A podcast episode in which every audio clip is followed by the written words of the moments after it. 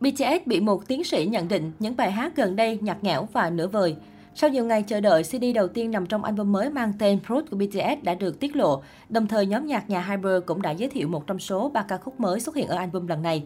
Ngày 9 tháng 5, BTS đã đăng tải hình ảnh poster tuyển tập các ca khúc nằm trong CD đầu tiên thuộc album Fruit. Theo đó, CD1 có tổng cộng 19 bài hát được trình bày theo thứ tự thời gian, trong đó Born Singer là phiên bản làm lại của ca khúc được BTS phát hành dưới dạng nguồn nhạc miễn phí vào tháng 7 năm 2013. Đây là bài hát gợi nhớ những ký ức của thời kỳ BTS mới nhất. Đây cũng là lần đầu tiên Born Singer được trình bày trong một album chính thức.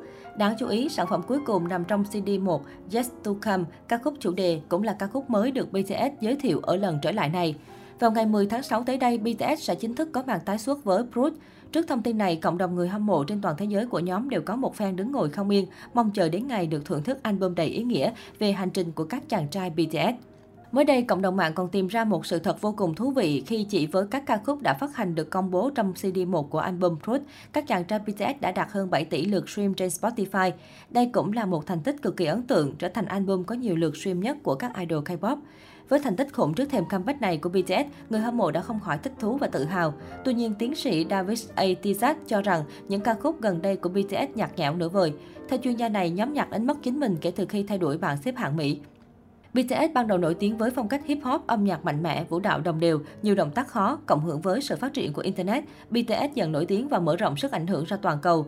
Với tham vọng chinh phục Grammy, các bài hát gần đây như Dynamite, Butter và Permission to Dance được nhóm thể hiện bằng tiếng Anh.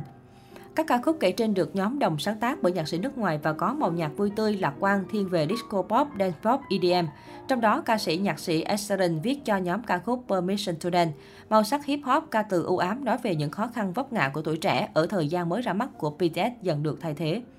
Và chính sự thay đổi nói trên khiến âm nhạc của BTS gây tranh cãi. Giới chuyên môn cho rằng BTS đang mất đi màu sắc riêng biệt để cố chạy theo xu hướng âm nhạc ở Âu Mỹ. David A. Tizak, tiến sĩ ngành nghiên cứu Hàn Quốc và giảng dạy tại Đại học Nữ sinh Seoul, Đại học Hansan, nhận định trong bài viết gần đây của The Korea Times rằng Dynamite Butter nhạt nhẽo và nửa vời. Sức mạnh ngôi sao của BTS đảm bảo việc công chúng sẽ nói về những bài hát của họ, nhưng bản thân các ca khúc đã nhàm chán nửa vời. Nếu được phát hành bởi các ca sĩ mới, chúng sẽ không tạo ra bất kỳ tác động nào đến với nền âm nhạc, đặc biệt khi họ đối đầu với Anderson Park và Bruno Mars, những người thực sự sáng tạo và tưởng tượng âm thanh phinh theo những cách nguyên bản thú vị. David A. Tizak nói. Trong khi đó, với những bài hát cũ của BTS chẳng hạn như DNA, Fast Love, Blues, Quick and Cheer, tiến sĩ khen ngợi loạt sản phẩm này mang đậm ý tưởng triết học chủ nghĩa hiện sinh đặc trưng. Theo chuyên gia, để thành công ở Mỹ, BTS cũng phải đi theo công thức chung mà nhiều nghệ sĩ hoạt động ở khu vực này tuân theo. Ông nhấn mạnh, thông thường phần lớn báo cáo về BTS chỉ tập trung vào các con số chứ không phải âm nhạc. Khi nghe những bản nhạc gần đây của họ, khán giả có thể cảm thấy quen thuộc và na ná những ca khúc thường phát trên radio hoặc bảng xếp hạng phương Tây. David A. Tizak nhận định thay vì tạo ra những điều khác biệt để chiếm lĩnh thị trường riêng, BTS lại chạy theo xu hướng để chinh phục các bảng xếp hạng âm nhạc Mỹ. Đó là minh chứng cho sự nổi tiếng và chỗ đứng của BTS trong ngành, đặc biệt là về mặt thương mại Hàn Quốc, hoặc ít nhất là BTS có thể trở nên tuyệt vời trên thế giới rộng lớn. Tuy nhiên, đối với tôi, điều đó dường như chứng minh rằng để một nghệ sĩ Hàn Quốc đạt được mức độ thành công trên các bảng xếp hạng của Mỹ, họ đã phải tạo ra hoặc ít nhất là mua và biểu diễn âm nhạc của Mỹ. Câu hỏi được đặt ra là liệu K-pop có thể thành công trên toàn cầu bất chấp các khác biệt về văn hóa, truyền thống, âm nhạc, phong cách không? Hay rồi ai cũng như BTS phải tuân theo các tiêu chuẩn ở thị trường mà họ hướng tới? David A. Tizak chỉ ra.